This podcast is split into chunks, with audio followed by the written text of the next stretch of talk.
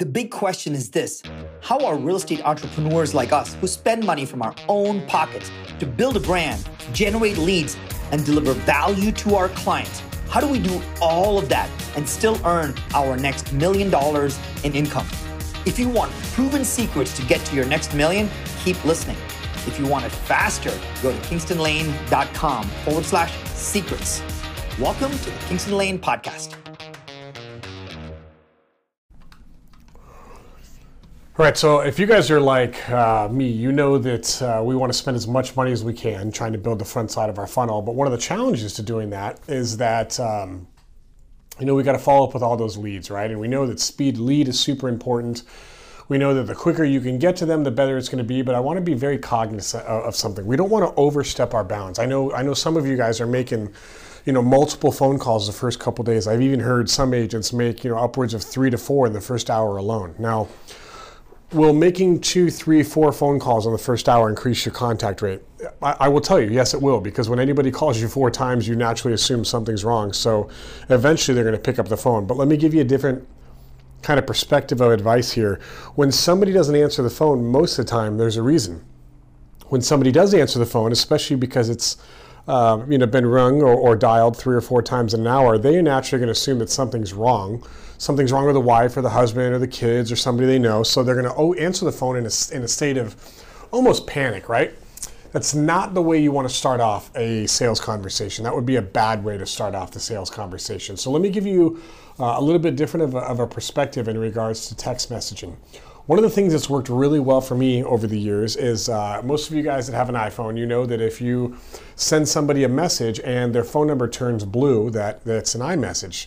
Um, here's a little secret that you can use on top of normal text messaging or phone calls. If you take their email address that they've registered with, and you put that into iMessage, whether you're on your Mac or your iPhone or iPad or whatever, and you put in their email address, and the email address turns blue, that means that's the same email address they've registered uh, with their iCloud account, which means you can text them. Now, I'm not telling you this so you can send them a whole bunch of text messages because that's spam, just like you know the overuse of phone is as well. But what I am suggesting you do is send one text with one video that says, Hey, my name is Steve Olson. I'm with uh, Kingston Lane Realty. You registered on our site a little while ago. And I wanted to know if you had a couple quick minutes to chat. There's a couple properties that aren't on the open market that I think you and I should chat about. Right? So it's a very specific reason for them to reply back to you. Uh, you're responding in a very thoughtful way. It's not, you know, machine gun response all the time. I wouldn't be texting them every single day for 10 days because, again, people in real estate work with who they like and who they trust or who they know and they have authority or however you want to view that. It's really hard to build that brand if you're peppering them way too much with communication just at the expense to get them to respond. If the only reason they're responding to your communication is because you're over communicating with them, you've got to kind of build back some of that rapport that you may have lost due to that aggressive follow up. Now, I'm not suggesting you don't have a high cadence of follow up. What I'm suggesting is, is you know the difference between uh, being respectful and uh, being non respectful, I guess you would play, right? I guess you would say. So uh, here's really quick high level again. Put their email address in iMessage. If the email turns blue, send them the video. The video is really simple. Thank you so much for registering on my site. I wanted to know if you had a couple quick minutes to chat. There's a couple homes I think you should know about that are not on the open market. Let me know what your schedule looks like.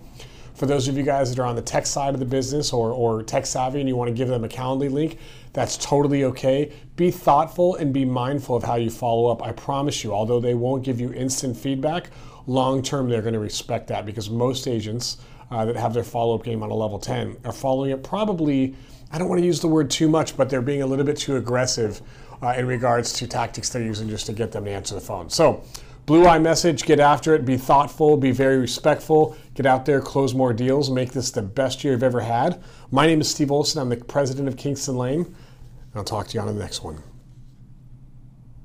Do you want more real estate secrets? Then go get all our best kept secrets that agents around the world are using to win more listings, grow their teams, and make a fortune every single day. Go to kingstonlane.com forward slash secrets. That's kingstonlane.com forward slash secrets.